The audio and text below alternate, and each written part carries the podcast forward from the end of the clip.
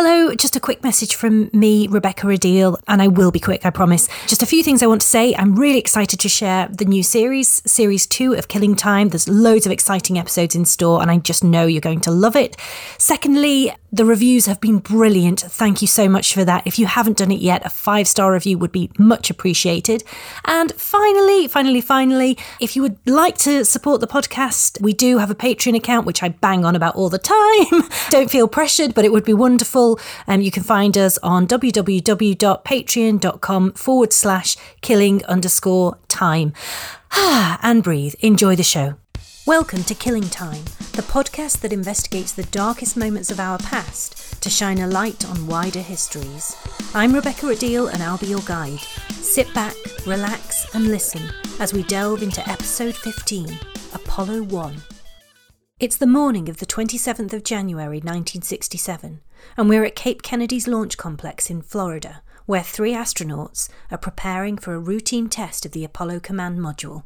Their names are Gus Grissom, Ed White, and Roger Chaffee. The test is plagued with issues, from foul smells detected in the breathing oxygen to relentless problems with their communications system.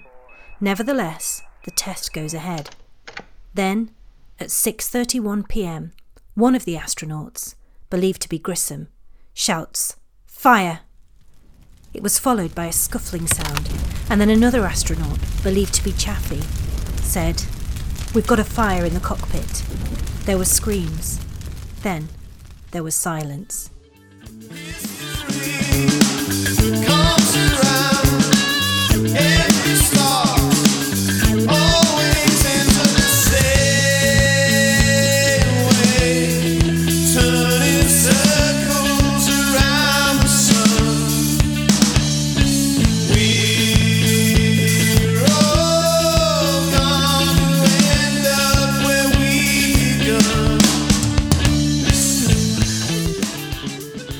Three men had died within minutes. Grissom was 40, White was 36, and Chaffee was just 31. At the request of their families, their flight was posthumously named Apollo 1. For NASA, the tragedy would have profound consequences. To unpack the story and explore the wider context of the 1960s space race, I speak to TV presenter and author of Ad Astra, an illustrated guide to leaving the planet, Dallas Campbell. Dallas Campbell, thank you for coming on the podcast today. How are you doing? I am doing very well. It's a great pleasure to be here because I get to talk about one of my favourite subjects. So that's always a pleasure. And we're actually, weirdly, we're doing this in the shadow of a recent space expedition, aren't we? So it's perfect timing. It's perfect time. Actually, in fact, last night, I think you're referring to SpaceX, to the launch to the International Space Station, which was historic for lots of reasons we might go into. But yesterday, June the 3rd, was the anniversary of Ed White's Gemini 4 spacewalk. He was the first American to do a spacewalk. So I was having an extra secret space anniversary yesterday. Ah, Ah, okay. Well, that's good. And in fact, on the front cover of my book, I have that picture of Ed White doing his famous um, spacewalk. He stayed out for longer than he should, didn't he? I think so. He had like a, what was called a space gun, which was a way for him to kind of maneuver himself, uh, and that kind of ran out of oxygen, ran out of gas, so he sort of pulled himself in. But yeah, it was a you know it's an it's f- fantastic footage. It's worth actually going on the NASA website or the ESA website and having a look at it because all that beautiful footage from all the Gemini missions, it just looks fantastic. Space looks really different when it's shot in 16 millimeter on proper film you know, it's just really beautiful and nice and vintage and gorgeous. It's still, I mean, this isn't the topic of, the, of our conversation today, but I just feel like I need to say it blows my mind that this was in the 1960s and we we still got that quality and you can see what people are doing. It's just phenomenal when you think, you know, 60 years before that, the world that we were in was just so different. And, you know, it's crazy. It is crazy. But but today, today we're here to talk about one of the tragic episodes, actually, of the Apollo program, and that's the tragedy of Apollo One. But before we get onto the details, I want to ask you about space and the stars and the moon and you know well, uh, space the world the universe and everything. I think humanity has always looked to the stars. We've always looked to you know the stars for answers to questions. What happened in the 1960s to make access to the unknown possible God, that's such a good question. Yeah, the, the, the, 1960s was a very special decade, and it's it's interesting because it's easy to look at Apollo 50 years later with kind of rose-colored spectacles and see it for the for the sort of technological marvel that it was. But actually, unless you understand the context, unless you really understand the backstory politically and historically, it, it kind of doesn't really make sense. But you're right. As long as humans have been looking up in the stars, we've wanted to go and visit them. And this, I don't know if you went to, there was a fantastic exhibition at the Royal Observatory in Greenwich last year about the moon, celebrating the 50th anniversary, but from a much bigger cultural perspective. And actually, the very first thing that you saw when you walked into that exhibition, it was this wonderful, very small etching by William Blake, probably about the size of a, of a of an iPhone. And it was an etching of the moon with a ladder going from the ladder down to the earth, and there was a boy or a girl, a small small child, climbing that ladder with his or her parents standing next to him. And the, the title was I Want, I Want. And that was and that sums the whole thing up. We've always dreamt of going to the stars from, you know, prehistory, ancient times. We've looked up and imagined the stars, you know, as part of our cultural superstition and our religion, but also as destination. We've wondered what it would be like to go there, particularly the moon. We've had all kinds of fanciful imaginings about what that might look like. Bishop Francis Godwin, 1640 something, I can't remember the exact date, but he, he imagined this lunar voyage being pulled to the moon by geese, a bit like James and the Giant Peach, like tying little strings. Oh, wow. I don't know, but it's a really early example of um, early science fiction. It's called The Man in the Moon, Bishop Francis Godwin, and it's the most beautiful story of this Spanish traveler who decided to go to the moon and caught these special geese called Ganza, who pulled him up to the moon. But within this story, within the narrative, there's mm. a, a, real kind of explanation or exploration of the science of the time. So the science of Copernicus and Galileo, this slight confusion between gravity and electromagnetism is all discussed, and what life might be like on the moon. And so, yeah, it's it's you know we've dreamt about it, and I've always I've always kind of thought that the well, the human imagination was built for space travel, but the human body wasn't. The human body requires a little bit more engineering, which is kind of where the 1960s comes in. But of course, before you get to the 1960s, you have to get you have to kind of put that into context as well. I kind of really think that kind of modern space flight proper begins the aftermath of the Second World War. You have all the German rocket scientists, people like Hermann Oberth and von Braun, who were obviously building the V 2 rocket in order to bomb Britain and, and elsewhere. But it was their rocketry know how that led to that exploration of the moon. So after the Second World War, all those German rocket scientists that were working on the on the V2 rocket pr- program, Peenemünde, were all kind of spirited away. Well, some of them were spirited away to America, uh, Operation Paperclip it was called. Some of them went to the Soviet Union. And it was those people, it was those men who worked on that rocket program who were developing the rockets that would eventually, or the rockets that would eventually take us to the moon. So out of the conflict of the Second World War comes the Apollo program. And some of the some of them did indeed have shady past. I oh, mean, God. von Braun, and yeah. you know, it was well known, wasn't it? His association with the Nazi and you know the re- regime there. But it was really kind of it was slightly glossed over and overlooked because von Braun you know, in a way, he was a showman. He really understood that you needed public support in order to make this happen. So von Braun, of course, was friends with people like Walt Disney. So he and Walt Disney and people like Willy Ley, who were the kind of popular writers at the time, really brought the idea of space travel and the astronaut to the popular imagination, you know, silver spacesuits and Corvettes and all and wonderful space stations. And those early Disney films, Man in Space, that von Braun actually presented, was very much part of that. You know, and Kennedy really capitalized on that public will in order to make it happen. Very, very different to the Soviets, of course. Everything was kept in secret you know, 1957, 1958 was the International Geophysical Year, where a whole group of international scientists were studying the Earth and the Sun and the atmosphere. And the culmination of that was the launch of Sputnik in 1957. Of course, that happened in complete secret. But the Soviets knew all about the Americans trying to get Explorer 1, their first satellite, up. So they thought, well, you know, bully for them. We're just going to get it, do it in advance uh, without telling anyone. And of course, 1957 happened, Sputnik happened. Suddenly, there was this great panic that America had lost the the you know the, the technological high ground, if you will.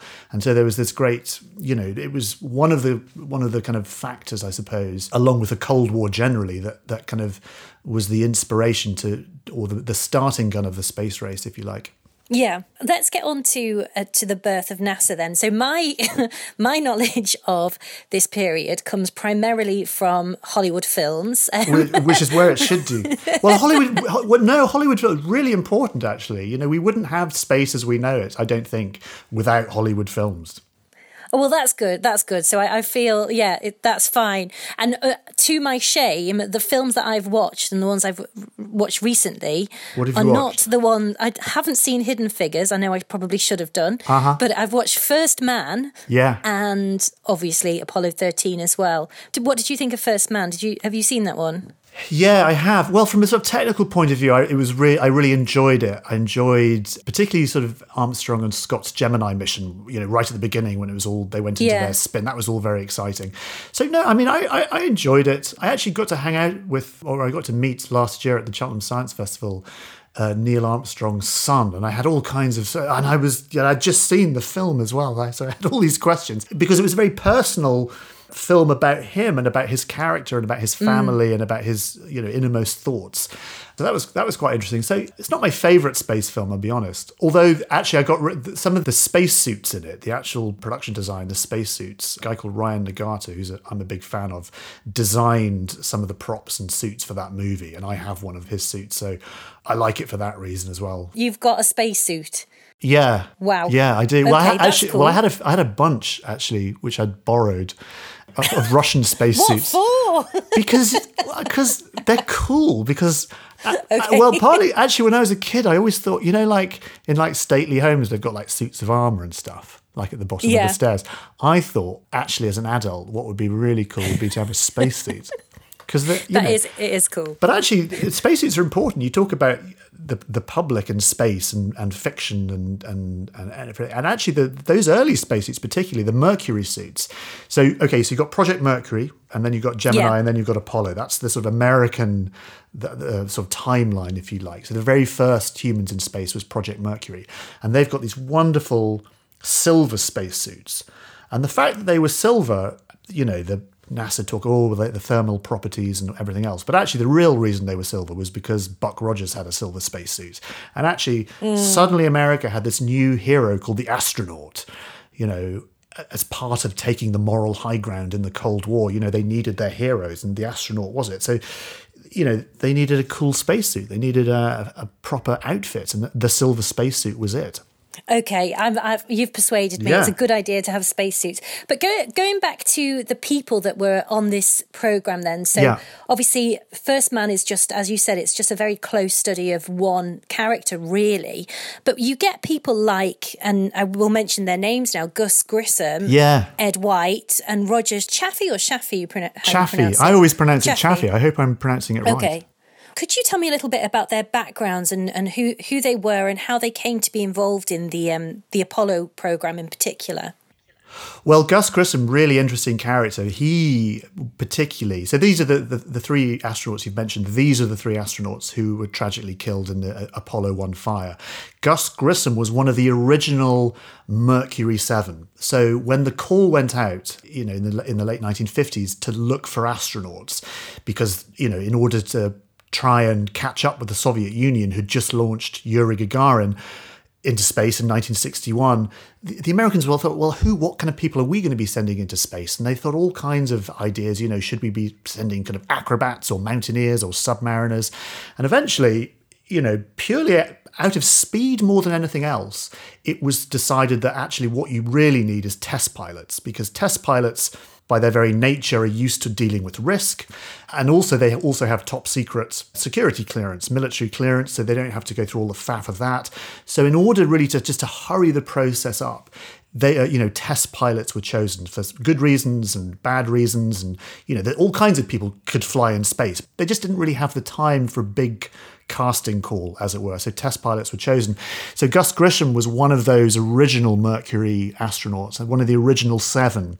So as you kind of move through the timeline, those seven were kind of held very much on a on a pedestal as more astronauts would come through the uh, the program. So Gus Grissom was part of the group one. Ed White, who we mentioned earlier on, he he wasn't. He was I think he was group two. I, I can't quite remember, but he wasn't yeah. one of the original Mercury astronauts. But he became the very first astronaut to do a spacewalk. So again, we were sort of we the, the, Americans were catching up with the Russians. Alexei Leonov had done his first spacewalk before, and so my goodness, we have to do a spacewalk now. So Ed White in Gemini 4, along with um, Jim McDivitt, did the very first spacewalk. And so he was an experienced astronaut. Uh, Roger Chaffee was the only rookie so he hadn't been into space, but Gus Grissom and Ed White had. So the three of them together, you had a combination of um, two, well, one astronaut royalty, one very experienced astronaut who'd been up with Gemini, and and a rookie as well. Roger Chaffee hadn't been into space. Okay, and what was the so what was the aim of Apollo 1? What were they hoping to achieve with this mission? It's a really good question. So, Apollo 1, again, you, you've got to remember it's the white heat of Kennedy saying, We've got to do this by the end of the decade. So, 1961, Kennedy had addressed Congress and said, Look, we're really falling behind the Russians. You know, this is a really important thing. And, you know, Kennedy really laid on the, the narrative of, you know, freedom versus tyranny, all this kind of stuff. So, there was real pressure in order to get to the moon by the end of the, the decade. And suddenly, Apollo 1, here we are, it's 1967. So time is marching on. Of course, Kennedy isn't around anymore. Kennedy was assassinated in 63, of course. So it's really Lyndon Johnson who is pushing the, the agenda with NASA. So Apollo 1 was the very first time that the, well, it was basically the Apollo command module, the actual capsule the astronauts go in, was being tested out. And it's worth remembering that NASA itself doesn't build spaceships. Okay, so NASA gets other companies to build spaceships like Boeing or McDonnell Douglas or Lockheed or whoever it is. And it was North American Aviation was the company that had built the Apollo 1 command module capsule. And it was being tested out what's called a, a plugs out test. So the, the spacecraft had been mated with the rocket itself, the Saturn 1B. So it's on the launch pad, but there's no fuel in the rocket, but it's running on internal power. So all those kind of plugs that you see alongside the kind of launch tower are away. So they're testing out all the comms, testing out all the various systems. So it's a dress rehearsal, really, uh, sort of a month before flight. So the original Apollo 1 was meant to fly in February 1967. So this happened January the 27th, 1967, and everything was going wrong. You know, Gus Grissom was really angry with the with the way that the project had been going so far, with the way that North American Aviation was building the spacecraft, because again there was so much pressure to get it done. Shortcuts had been done, and there was technologically it was a very different project to something like Gemini. So people were learning stuff from scratch, and there were management problems, tech problems.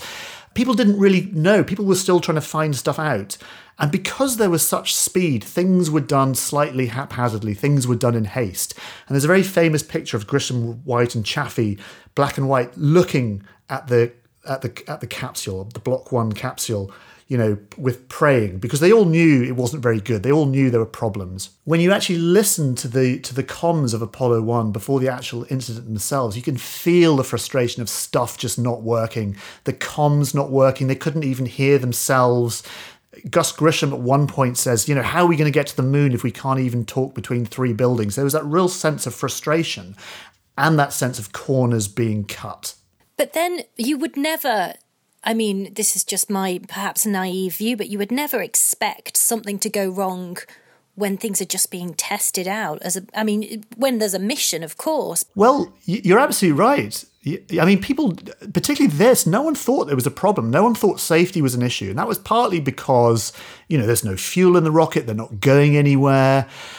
The problem came because, well, there's several, you know, the problem, the several problems. The main sort of technical problem, or the reason that really exacerbated, was the fact that the, the capsule itself was pressurized with 100% oxygen to just above at, you know atmospheric pressure at sea level. And that was to that was to mimic the sort of pressurization that would be in orbit. So pressurization in orbit you know is sort of 5 psi that, and that's to kind of match up the pressure against a vacuum. But to do that on earth you have to pressurize it much more to just above atmospheric pressure. So i think it was just over 16 psi and of course, they weren't that worried about that. I mean, there had been lots of debate about whether that was a good idea, whether it was safe, but because Mercury and Gemini had used pure 100% oxygen, they weren't really thinking about it. And, and they were only really thinking about accidents that might happen in space rather than on the launch pad. But it was that fact that really caused the, uh, you know the, the the real problems and there had been debate and you know arguments between NASA and North American aviation about whether this was a good idea. But there were reasons why they did it. It was really to save weight. It, it would be much more expensive in terms of designing a, an air system that, that, that mixed oxygen plus nitrogen. So it was decided to have a single O2 system on board for, for, the, for that reason. So, so again, you know that caused all kinds of all, all kinds of problems. So i mean anyone that's you know studied even gcse science will know that if you've got that level of oxygen and there's a spark then you've got problems. Yeah. could you could you tell me what happened um, in the actual incident so the three astronauts, Grissom, White, Chaffee, they've been put inside the capsule. The, the, the, the, hatches have been closed. It's a kind of double hatch system, and there were there were engineering faults with the hatch itself, which we might go into. And they were going through comms, so talking to ground control and going through various rehearsal scenarios on the launch pad. So this was a dress rehearsal. So they're in their spacesuits, which are which are have an oxygen, 100% oxygen going through them, and they're sitting within the capsule, which is pressurized 100% mm hmm oxygen as well. And they're talking to the ground and they're flicking switches and doing all kinds of stuff. And then suddenly, something happens. All we hear in the comms is someone shouting, fire. And the comms are really bad, so nobody can quite hear, nobody's quite know what's going on. But it becomes very evident that something has happened, that a fire has happened inside the capsule.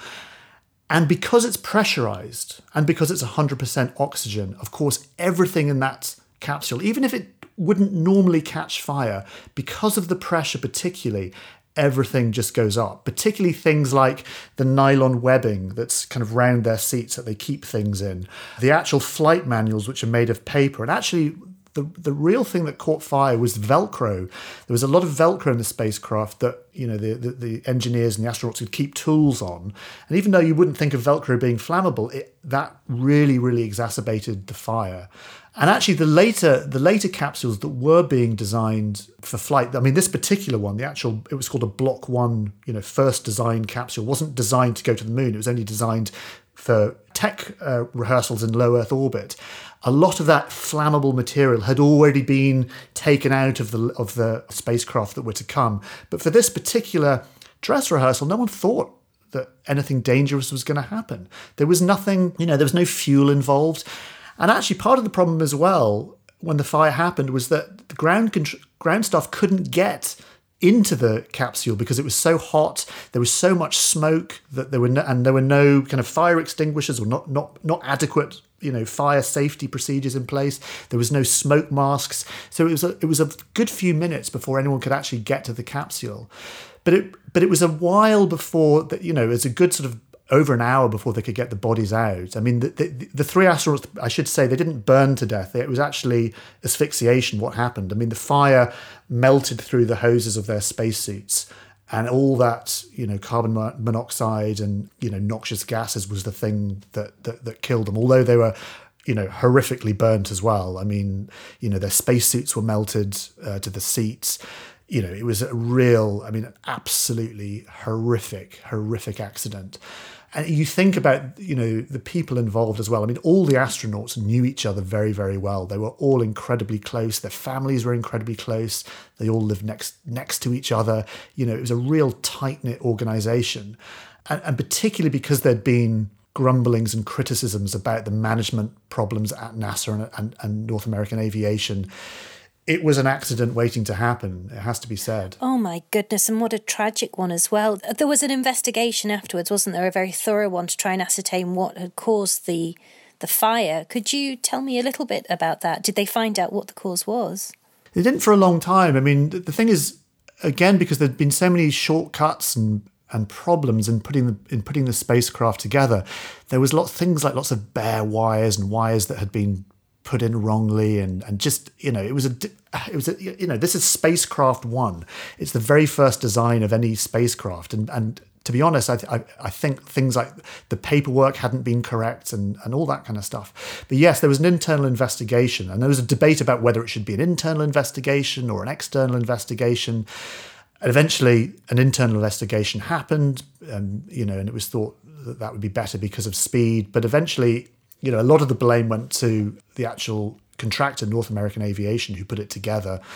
So, and it was thought that it was actually a spark somewhere right by Gus Grissom's foot, somewhere on the ground. A spark had, had you know, had, had started this fire, and once, a, one, you know, once a fire in 100% oxygen at 16.7 psi, you know, that's that's not going anywhere and you know eventually the, the, the pressure even increased more and more. And the thing that happened the real problem as well is because the the, the hatch had de- been designed to open inwards meant that the pressure inside the capsule mean you couldn't open the door inwards. You know if it had been designed to open outwards then you might have been able to escape. But of course the astronauts were desperately trying to open open the door and they couldn't because of the pressure inside and things like explosive bolts, which would be on a on a flight ready spacecraft, hadn't been you know weren't weren't activated because this was just a dress rehearsal. You know, it's like any kind of big industrial accident. It's never just one thing. It's a real you know when you go back and look at it, it's everything from bad management to corners cut in safety, to technical problems, to design faults, to people passing the buck, to people trying to save money. It's a whole catalogue of different things that combined went on to, you know, to cause this this terrible accident. And a- afterwards, what what were the consequences? Because we know, I mean, obviously in retrospect now, we know that we, you know, we did make it to the moon. Um, but what what was the Apollo one a sea change moment for the program. Yeah, definitely. It was a line in the sand. It was a realization that you know we can't, you know, we can't do it like this. And I think everybody on board, you know, realized that. But rather than just pack it in and say, okay, we, we can't do this, it just, I think it probably spurred everyone on to work even harder and to make things better. As a result of that accident, a better spacecraft was built. As a result of that accident, better spacesuits were built. So, for example, those original uh, spacesuits, I think they were a nylon or a Teflon, you know, material, but they went on to develop this material called beta cloth, which is a sort of glass fiber, you know, completely fire resistant material. So things like that. So everything as a result got better, and even the attitude as well. People like Gene Kranz, who you'll know, the very famous mission control guy, who the, the you know the flight controller there's a lovely quotation. I'm just going to read you this. This is from a book. Roger Launius, who's a, a NASA historian, this is from his book actually. Gene Kranz gave a speech to his team after the accident that pointed to how the brave men lost their lives in the capsule fire would be memorialized by everybody else redoubling their efforts. And he said, From this day forward, flight control will be known by two words tough and competent. Tough means we're forever accountable for what we do or what we fail to do. We will never again compromise our responsibilities. Competent means we will never take anything for granted. Mission control will be perfect. When you leave this meeting today, you will go to your office, and the first thing you will do will be to write tough and competent on your blackboards. So, yeah, I think the fire, tragic as it was, it led to an absolute sea change in attitudes. And yeah, it was it was a wake up call basically. Wow, what a quote as well. I mean, that's yeah, that's that's amazing. Yeah, and you know, and and it's a testament. You know, you look at Apollo. There were no other, you know, no other astronauts lost their life in Apollo. You know, that was it. And from a, almost a standing start to getting to the moon up to you know Apollo 17, you know, luckily there were no other you know, nothing of certainly nothing of that scale. Goodness. Well, let's let's try and let's try and end on a, an even more positive note. Um, and I haven't even started. I haven't. I've got All right. Well, let's. This is like skimming the surface. so obviously, we're decades on now. Do you think? Yeah. We'll ever go to the moon again? Yeah, I do. It's funny because we've been banging on about it for ages. Here's the thing about Apollo. Apollo happened because of a, an, you know, a really unique set of historic events, a really unique political background, and a really unique set of, of characters. You know, Apollo, you know, when you think about what was going on in the 1960s, you had uh, you know, you had civil riots, you had race, race riots, you had poverty, you had a war in Vietnam, you had a presidential assassination, you know, and, and yet you had this project that was costing billions and billions of dollars and it went ahead. And and it was partly because of all those things that it went ahead. We're never going to have an identical situation. We're never, and we probably won't have anything like Apollo again. But I mean, I mean, Trump has sort of declared, uh, and NASA has declared, we're going to have boots on the moon by 2024 again, and he wants the you know the first woman on the moon by 2024, and then after that, this idea of what we call the gateway, which is to have a kind of not nothing quite as grand as the International Space Station, but an orbiting space station of sorts that can that we can you know go to and from, and then from there go down to the lunar surface and up, and actually get back to the moon so yes, we will go back to the moon. I think. Would you Would you go if you got the chance? Would you go? Yes. I, I, don't want to go any further. Like the moon's good for me because it's only it's a couple of days there. Right. You know, leap about, jump about for a bit, and then come home. So nice little mini break. Yeah, it's like perfect kind of mini break. Like Mars. Mars is like, oh Jesus, it's like year there, you know, a year on Mars, a year, but it's too big, it's too massive. But the moon, there's and also there's something I think going all the way back to our dreaming of going to space. We've always dreamt of standing on the moon and looking back at the Earth. That's always mm. been that's always kind of featured very heavily in our earliest science fiction back to back to sort of antiquity. And I, I, like the idea of standing on the moon, being able to see the Earth. The idea of the Earth completely receding from vision, I think, is um, I don't know. I think that'd be quite scary. Well, I think I think that's a perfect note to leave the podcast on, and the, it's been such a pleasure and it's just amazing to hear your enthusiasm for the project and for the history. And it's it's something that I've been becoming more interested in over recent years and it's just great I want people to, you know, when we look at Apollo, it's easy just to see a big rocket and going to the moon. And actually, the the, the really interesting stuff about Apollo, for me anyway, and, and for you as a historian, I, I suspect, is that the historical background, you know, that from the 1960s through, you know, you know, from what was going on in the Soviet Union and America at that time, Kennedy's assassination, Lyndon Johnson really pushing that project forward. That all that stuff is really meaty and juicy, and I, I love it. It's great. Following the fire, NASA undertook 18 months of redesigns before sending more men into space the Apollo program would culminate with the lunar landing of Neil Armstrong and Buzz Aldrin in 1969. The rest, as we know, is history. Gus Grissom and Roger Chaffee were laid to rest in Arlington National Cemetery, and Ed White was buried at West Point Cemetery. A memorial plaque at the site of the fire says the following In memory of those who made the ultimate sacrifice so others could reach for the stars, ad astra per aspera a rough road leads to the stars. Godspeed to the crew of Apollo 1.